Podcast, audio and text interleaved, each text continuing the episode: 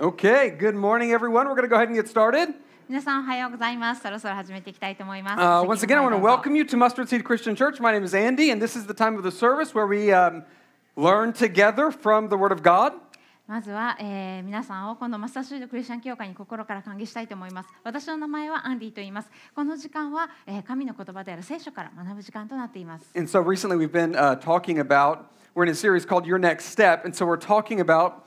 everybody's in a different journey, um, faith journey, and everybody should have a next step they should be taking on their journey in their faith. えー私たちは今このネクストステップ次のステップというシリーズをこの教会で行っていますこれは私たちのクリスチャンとしての歩みの中で必ずどの人にも信仰の歩みの中で次のステップを神様が用意しているんだよという話 And so some of you aren't even Christians and you're just learning. And so your next step might be to learn what does it mean to actually follow Jesus? えもうクリスチャンの方にもまた次のステップがありますしまだ、えクリスチャンじゃなくてこのイエス・キリストという人についてまた、えこの教会とか、えキリスト教について学んでらっしゃるその途中であるという方にとってもこのイエス・キリストを実際に信じるってどういうことなのかそういうことを学ぶ機会になる And yet perhaps others of you have been Christians for decades. であのある人はこうずっと長い間もうクリスチャンでいるっていう方もいるかもしれない And yet for all of us, there's always what can we be doing? How can we be growing to grow in our relationship with God? けれどもそんな長いクリスチャンの歩みをもうすでにしておられる方でも神様との関係の中で次のステップ神様との関係の中に成長していくための次のステップでは必ずあるはずなんです。And today, the next step that I'm going to be talking about is the step of giving. 今日私たちが話していくこのネクストステップ次のステップとしての、えー一歩とは、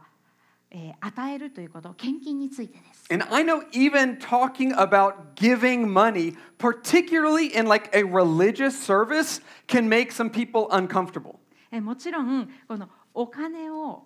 与えるということしかもそれがこう宗教的な集まりの中で話されるっていうことがこういかに人を居心地悪いなんかこう気まずい気分にさせるかのよく分かっています。And probably many of us in here have seen examples of religious institutions or religious leaders using money in not a great way. そしてまた多くの方がすでにあの宗教的な指導者だったり宗教的なリーダーだったりまた組織自体がこの与えられたお金というものをあまり賢いちゃんとした方法で使ってない悪い例を見てこられた方がいるんじゃないかと思います。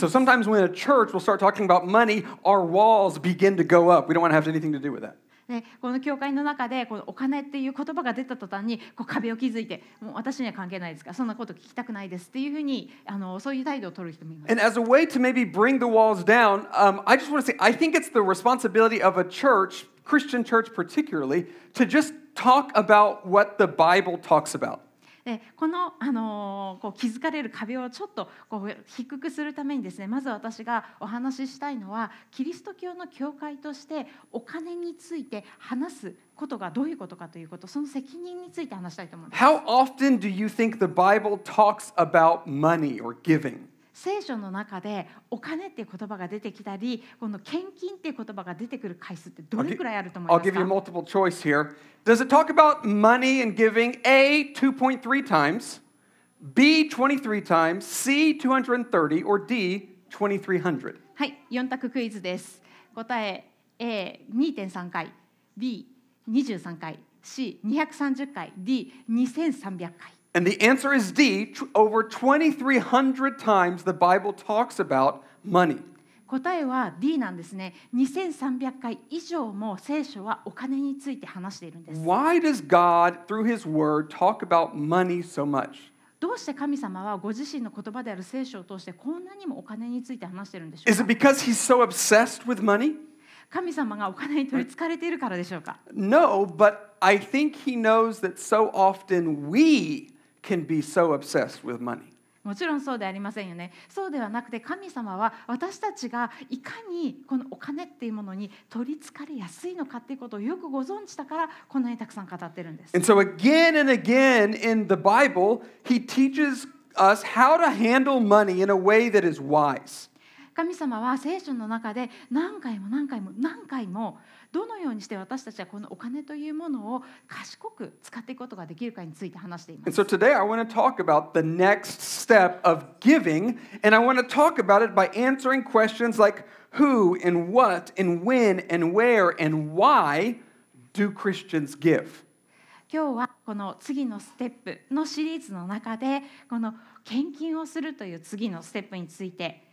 誰がするべきか何をいつからどこへそしてどうしてというこの5つの疑問に答えていく形で、えー見ていきたいと思います。first question is who? Who is supposed to be giving? 一つ目の、えー質問として誰がというものを持ってきました。一体誰が献金をするべきなんでしょうか Um, particularly among God's people.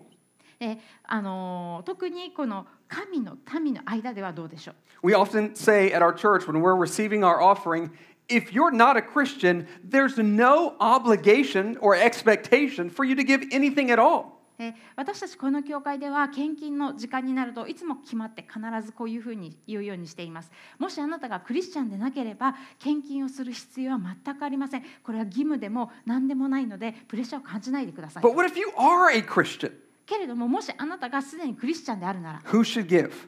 一体誰が献金をするべきでしょうか I think the answer is everyone. この答えは全ての人 In the Old Testament, God gave different sections of land to different groups of people. えー旧約聖書の中で神様は、えーそれぞれの種族にそれぞれの場所あの土地を与えたんですね一つの種族にこの土地一つの種族にこの土地 And every group that was given a, a piece of land was expected to give back to God from what He had given them.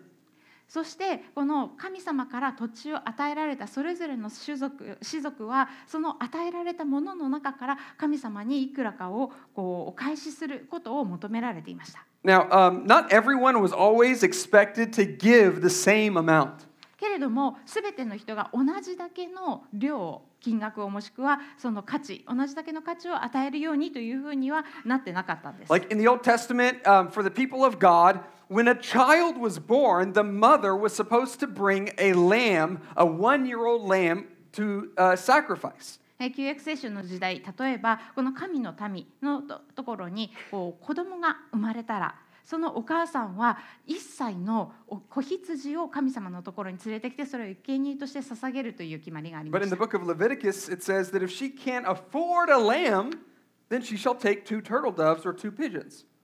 でもレビ記にはこのような記載があります。もし彼女に羊を買う余裕がなければ2羽の山場とか2羽の家鳩の避難を取り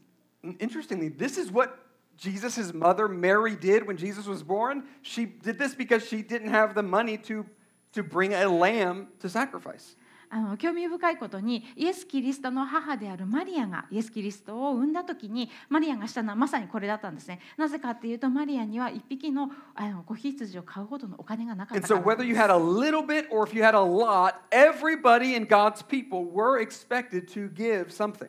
ですからあなたが持っている財産が少しであれたくさんであれ神様は神の民にこのいそのそれぞれの財産からのいくらかを持ってくるようにというふうに、えー命じておられるんです。So, I think who everyone should give, but a more complicated question is what are we supposed to give? え誰が献金するべきですか？すべての人ですこれはすごい簡単な答えですよねでも次の質問であるじゃあ何をっていうところに来るとちょっと説明が必要かなと思うんです So, I'm going to read a few verses, a few commands given in the Old Testament.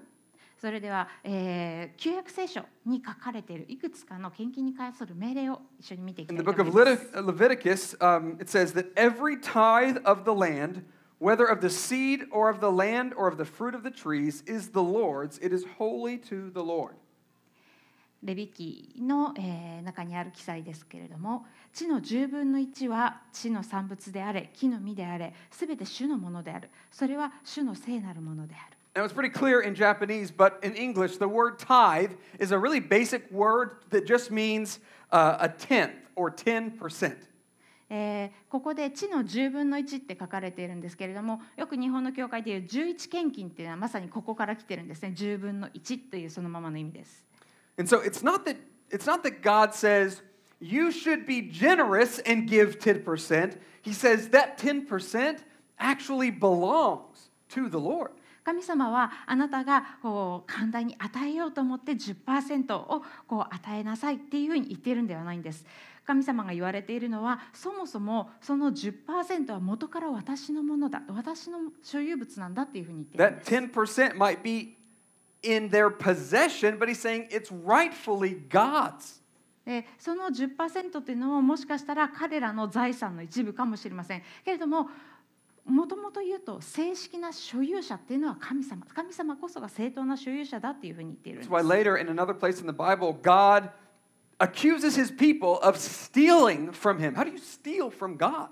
でなで実際にあの事実この後の箇所で神様は神の民が神様から盗んだっていうふうに言ってその民を責めているわけなんですよね。でその民はどうやったら神様から盗むことなんてできるんですかっていうふうに God says, by not giving your tithes, you're stealing from what rightfully belongs to him. えー神様はそこでこのように答えます11を私に持ってこないことによって10分の1を私に捧げないことによってあなたは私から盗んでいるんだなぜならそれはもともと私のものだからと But for God's people in the Old Testament, it wasn't just 10%. He goes, there's more to it. でこのようにあの旧約聖書において神の民は10%神様のところに持ってくるようにっていうふうに言われてるんですけどもただの10%ではないんです。Uh, in another place, it says, The best of the first fruits of your ground you shall bring to the house of the Lord your God. 旧約聖書の別の箇所にこのようにあります。あなたの土地から取れる初穂の最上のものをあなたの神、主の家に持ってきて持ってこなければならない。And notice the word the best. ぜひこの最上のものという言葉に注目していた Now, だ when きたい this と was 思いま written す。um, in the ancient world, their assets, it wasn't like currency and coins and bills like we have. It was, in many ways, it was an agricultural society.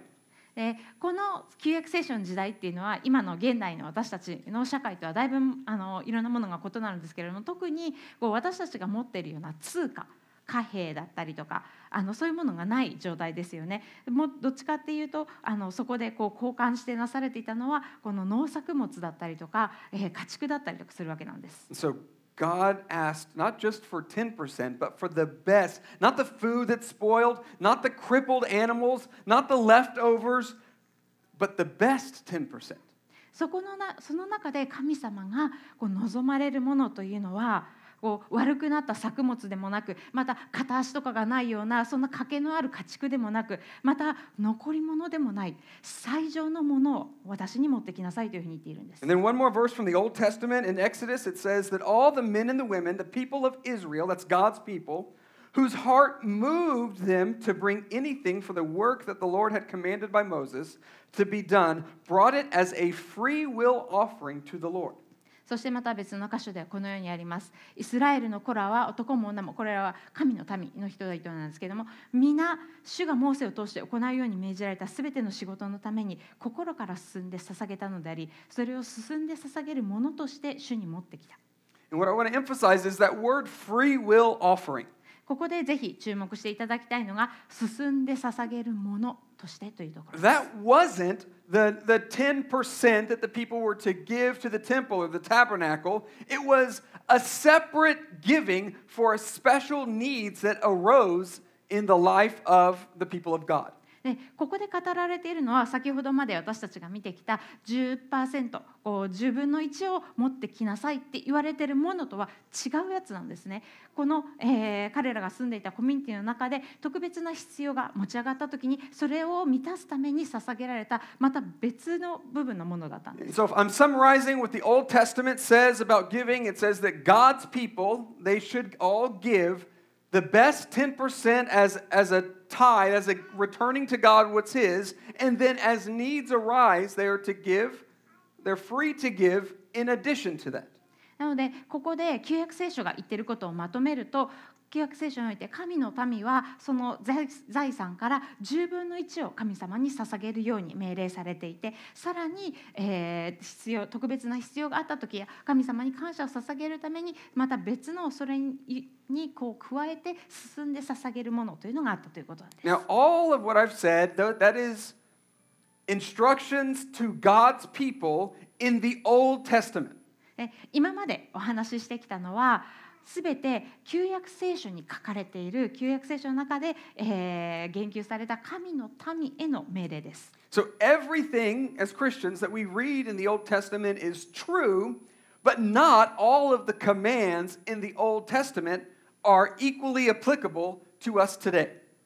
私たちクリスチャンはこの旧約聖書に書かれているすべてのことには、えー正しい真実だというふうに信じて読んでいるんですけれどもこの旧約聖書に書かれている命令のすべてが現代の私たちクリスチャンに当てはまるというふうには解釈していません。The New Testament part of the Bible was all written after Jesus died and rose again, and in it, the different authors give instructions to the church, to the people of God now. そして、えー新約聖書というものがありますね。この新約聖書はイエス・キリストが、えー生まれてからのことが書かれているものでこの新約聖書の中にはさまざまな著者がさまざまな教会に対してつまり現代を生きる教会に生きる私たちに対してのさまざまな勧めや命令を書いています。And in the New Testament, what's interesting is there's never a command in the New Testament for the church to tithe 10%. そして興味深いことに新約聖書の中にはこうどこにもこの新しいあの教会の人たちに対して10%を捧げなさいっていうふうに書いてあるところがないんで And す。so there's some debate among Christians should Christians today tithe just like the people in the Old Testament? ですからこの現代のクリスチャンの中でもこう議論があるんですね。私たち現代に生きるクリスチャンは旧約聖書の時代の神の民と同じように10分の1を神様に捧げるべきなのかどうか。So before I tell you what I think, I want to read a little bit of what the New Testament does say about giving. で私自身がこれに対してどう思うかっていうその答えを言ってしまう前に旧新約聖書がこの捧げるということ献金に関して何を言ってるかっていうのを一緒に見ていきたいと思います。Um, when Paul wrote, he wrote two letters to a church in the city of Corinth. He talks about giving many times.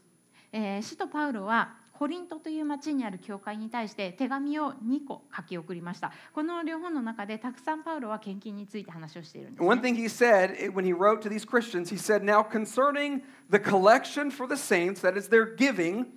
as I directed the churches of Galatia, so you also are to do. On the first day of every week, each of you is to put something aside and store it up. えパウロは、えその手紙の中でこのように、え献金について書いています。さて生徒たちのための献金についてはガラテヤの主教会に命じた通りにあなた方も行いなさい。あなた方はそれぞれいつも週の初めの日に収入に応じていくらかでも手元に蓄えておきなさい。The Apostle Paul is saying, just like I told this church over here, I'm also telling you over here, set aside money every week to make it regular in your giving. えーパウロは私がこの教会に行った通りにあなたたちもこっちでこれをしなさい週の初めにそれぞれの収入からいくらかは取り分けておきなさいつまりこれは定期的に捧げなさいっていうことなんです Yes, we're saying it should be regular. この定期的なっていうのが、えーここでパウロが言いたいことです In another place, Paul says in 2 Corinthians, he says, We want you to know, brothers, about the grace of God that has been given among the churches of Macedonia. For in a severe test of affliction, their abundance of joy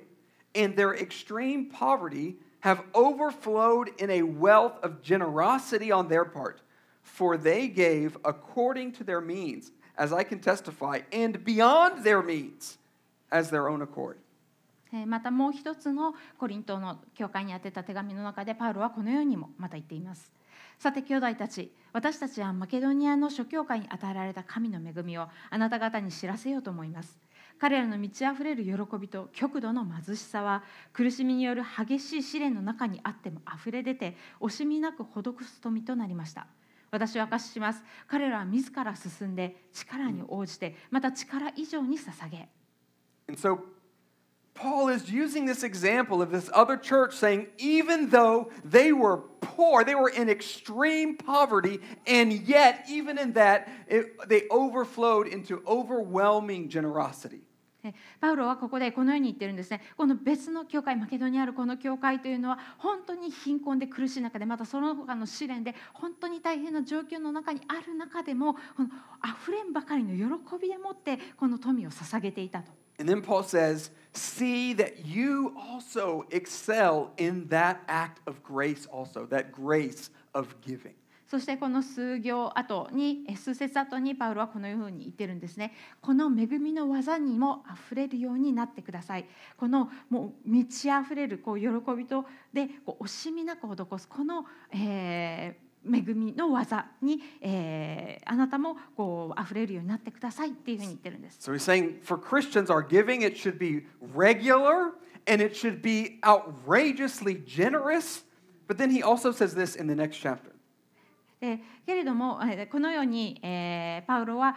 クリスチャンなクリスチャンはこう定期的にまたこう溢れんばかりの寛大さでもって捧げなさいっていうふうに書いてあるんですけれどもさらに次の説でこのように言ってるん He です。says, Each one must give as he has decided in his heart, not reluctantly or under compulsion, for God loves a cheerful giver.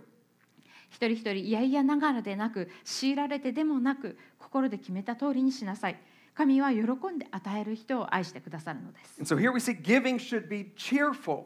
でここで見られるように神様に捧げること献金というのは喜んでするべきものだ Not ということです because you think, I've got to do this.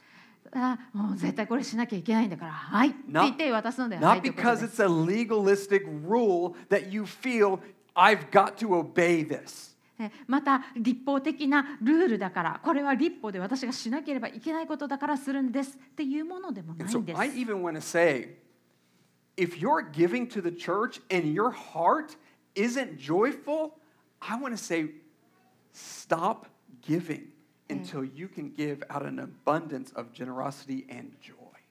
そしてもしあなたが今教会に献金をしていてその献金に喜びがないなら私はあなたに教会に献金するのをやめなさいとさえ言いたいと思いますあなたが心の底から溢れている喜びでもってこの寛大さでもって与えるように与えることができるようになるまでは And so the New Testament never commands Christians that they have to give 10% back to God. ですからこのように新約聖書では決してどの箇所でも神様に10分の1をこう捧げなさいっていうふうに言ってる箇所はないんです。But it does teach that Christians should give regularly, their giving should be generous, and that they should give cheerfully.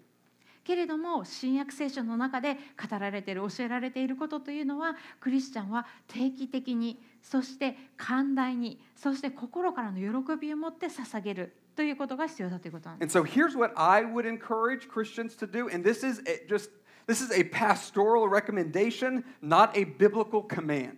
ですからここで皆さんにクリスチャンの皆さんに私の、えー私からこうおすすめというかこう励ましたいと思います、けれどもこれは私の牧会的な勧めであって決してこう聖書的な命令ではないということを、えー言い置いておきます。If in the old covenant, God's people were expected to give the best 10% of everything they had, もし旧約聖書の中で神の民へのよあのこう命令というのが彼らが持ってたうちの最よ最上のものの10%だとして。and then they regularly gave above and beyond that when needs arised and they were uniquely blessed. そしてこう定期的にそれを捧げるだけではなくて神様に特別に祝福されたりもしくは特別な必要が出てきた時にそれに加えて捧げるべしというものがあるとして。And if the New Testament teaches Christians to give with regularity and generously and joyfully to God, そしてさらに新約聖書が、えークリスチャンは神様に対して定期的に寛大にそして心からの喜びを持って捧げるようにと言っているならば I think Christians setting aside 10% of what they make to give to God is still a good starting point. 私は個人的にこのまずクリスチャンが自分の、えー収入の中から10%をこう取っておいて横に置いておいてこれから神様に捧げるというのはこのクリスチャン現代のクリスチャンが始めるスタートラインとしてとても良いものじゃないかなと思うんです。Not as a command, but as an overflowing recognition of what God has done for me, been so generous with me. I give outrageously, lavishly, generously in response to that. これは決められている立法だからこういうふうに私たちは命令を受けているからするのではなくて神様が自分にどれだけのものを与えてくださったのか神様が自分に対してどれほど寛大であったのかを心から理解しそれに対してあふれる喜びと感謝でもって神様に捧げる Giving the, the first and the best of everything to God. And then as you see needs arising, as you live life, be willing to be generous. 神様からいただいたもののうちの最上にして一番初めの10%を取っておき捧げるものとしそしてさらにそこに必要があるなら神様からの特別の祝福があったならそれに加増し加えるということ、The next question is when? When are we supposed to give? えー次に、えー見ていきたいのはいつからというところなん When で we す。graduate from college or when we get our first job or when we finally reach a when I reach a certain level of income, then I'll start giving.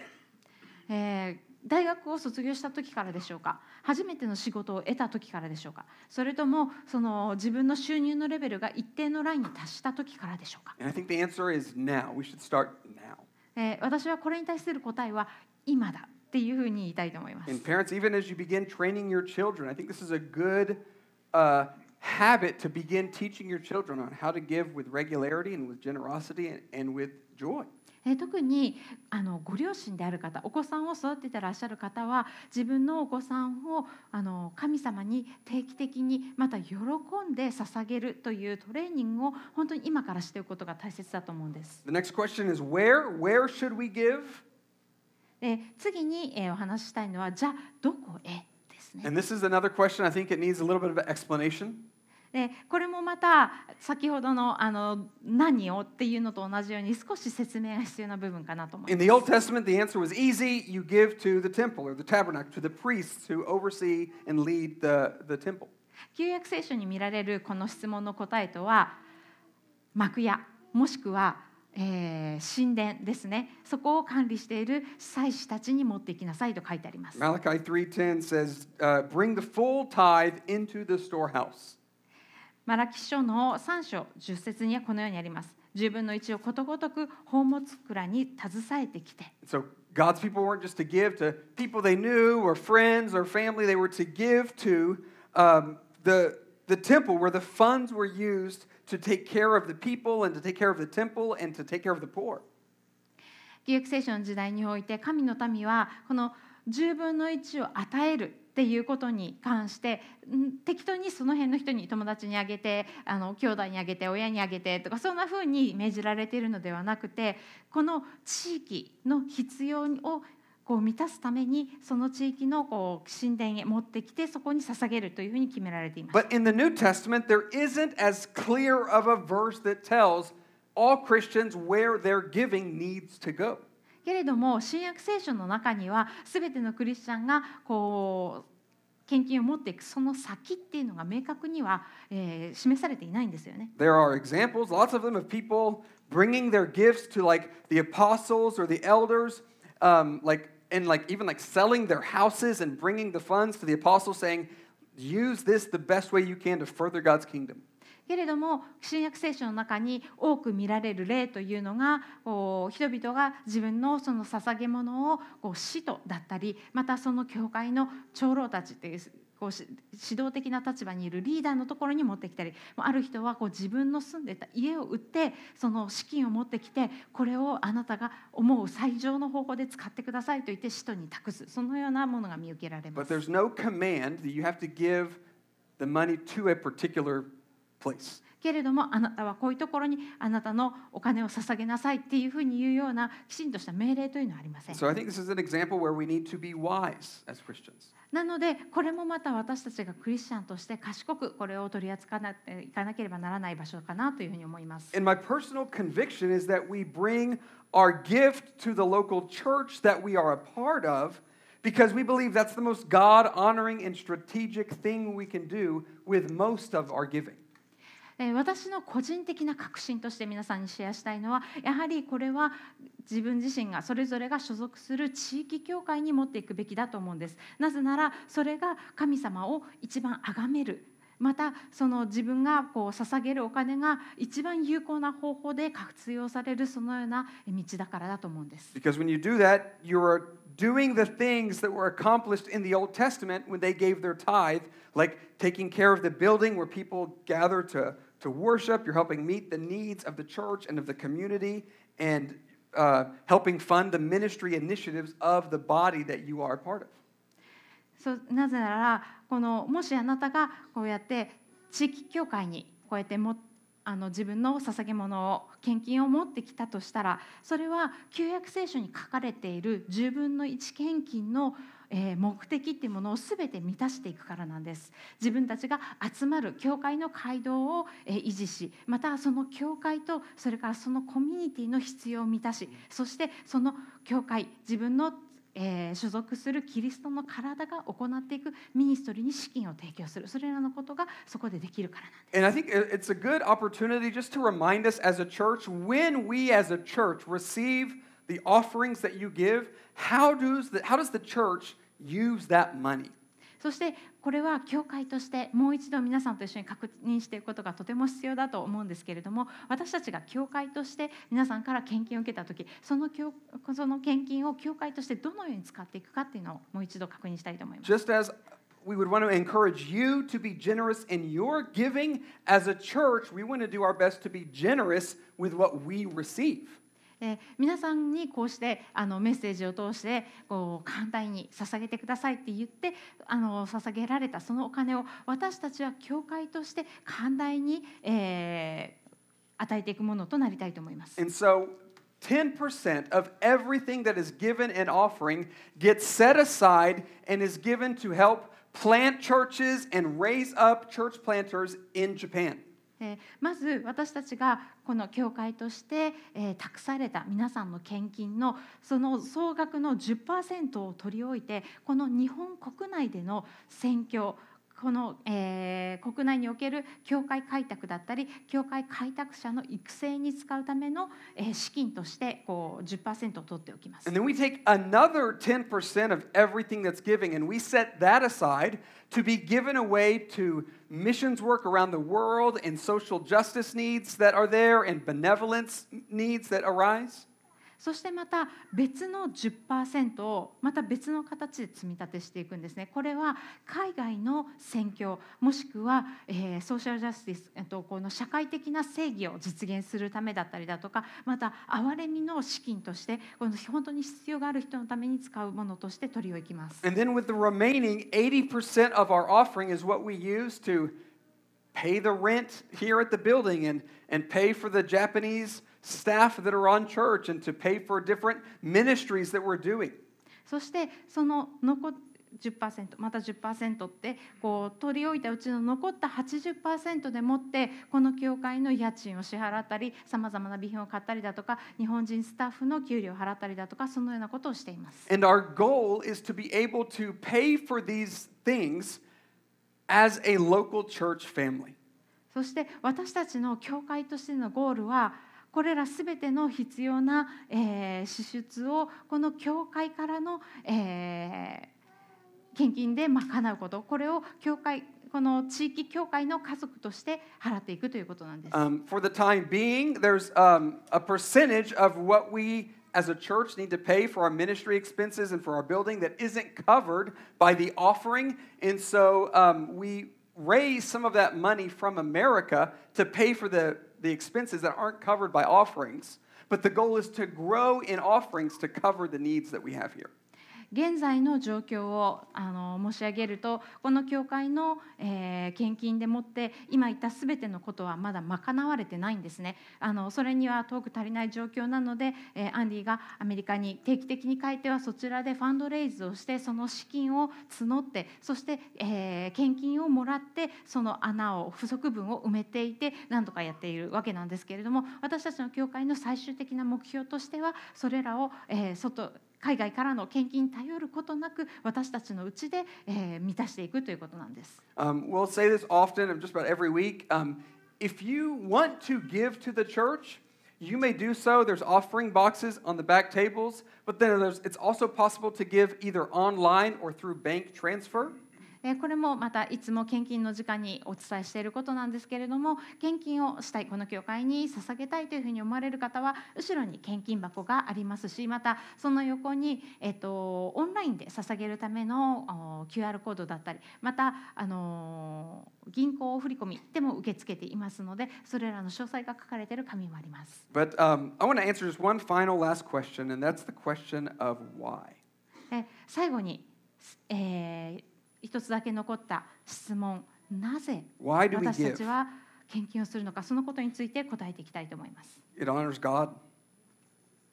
It honors God, でまず、あのー神様がそういうふうに言われるから and it it breaks the oppressive power of materialism and greed that we often have in our life. えー何より神様を崇めることだしその献金をすることによって私たちの人生にはびこっている物質主義とそして貪欲さのこの支配の鎖を壊すことができ There's a lot ら of reasons why we might want to give, but Eh. most of all because it makes us more like Jesus. えーもちろん他にも私たちがこうなぜ献金を捧げるのかっていうのをこう説明することはたくさんあるんですけれどもここでまずあの注目したいのが研究することによって私たちはイエス様のようなものにより近づいていくからだと。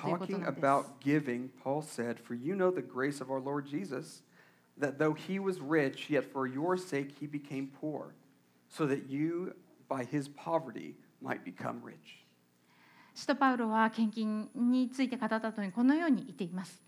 あなた方は私たちの主イエス・キリストの恵みを知っています。すなわち主は富んでおられたのにあなた方のために貧しくなられました。それはあなた方がキリストの貧しさによって富むものとなるためです。Jesus gave up his life for us イエス様はご自身の命を私たちに与えてくださいました。so that in our spiritual poverty we might become spiritually rich. それによって私たちの霊的な貧しさ、霊的な貧困がこのような霊的な豊かさに変えられたんです。Because Jesus left the glories of heaven and he came to earth. He died for our sins and he rose from the dead. Our sins can be forgiven and we can be made right with God. なぜそんなことが可能かというとイエス様は栄光のその御座を降りてわざわざ地上にまで下りそしてこの地上で私たちと同じように生きその身に私たちの罪を負って十字架で死なれそして3日後によみがえられました。そのことを信じることによって私たちの罪が許されて神様の見舞いに正しいものとされうるからなんです。私たちはイエス様を通して寛大でそして恵み深いご自身すらも与えられる神様の姿を見ます If you're not a Christian here today, your next step, it is not to give. I want to encourage you to take the next step of believing in Jesus. もしあなたがクリスチャンではないならあなたの次のステップは教会に献金をすることではありませんまずイエス様を信じてくださいイエス様を信じるというその次のステップをぜひ踏み出していただきたいと思いま And す if you're a Christian, then I would just encourage you, like the Apostle Paul did, to excel in this grace of giving also. そしてクリスチャンの皆さんには先ほど使徒パウロが言ったようにこういうふうに言いたいと思いますこの恵みの技についても皆さんぜひ、えー実践していただきたいのです I'm going to pray, and then we're going to have some communion, or have time of communion. And this is a time where if you're a baptized believer here today, as the music plays, you can get up and you can get a little cup set. It's one cup has bread and one cup has juice. えーそれではこれから生産式の時間に入っていきたいと思います。この生産式というのは洗礼を受けたクリスチャンが預かるものです、えー前のテーブルに、え小さなカップが2つ重ねてあるものがあります。これは、え1つ目のカップにパンが入っていてその上に、えー、ブドウジュースが入っているカップがかぶさっているもので And you す can take that back to your seat, and either by yourself or maybe with some around you, you can pray and thank God that He gave His Son Jesus to die for us. That's what the bread represents, and that He poured out His blood for us. That's what the juice represents. And take a moment and pray, and then we'll uh, sing one more song of worship. えーこの後にお祈りをしますけれども祈った後に BGM が流れますので洗礼を受けたクリスチャンの方はどうぞ前のテーブルまた後ろにもありますのでそちらに進み出てカップを一つ取ってお席の方にお戻りくださいご家族で取られてもいいですしお一人でもいいですよ友達同士でもいいです祈りのうちに神様が与えてくださったことを覚え感謝のうちにこの、えー聖餐に預かってください Let's pray. お祈りしましょう God, I thank you that you are a generous and a giving God, and we thank you that you have done that by giving us your Son, Jesus. 天の父なる神様あなたが本当に寛大な豊かな神様であることを感謝しますあなたはその豊かさのゆえにご自分の一人子イエス様までも私たちに与えられました God, I pray that as believers in Jesus, God, that our hearts would overflow with generosity and with joyfulness as we excel in this grace of giving.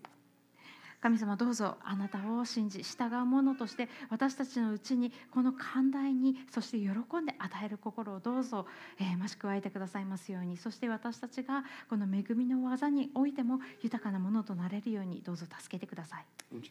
イエス様の皆によってお祈りします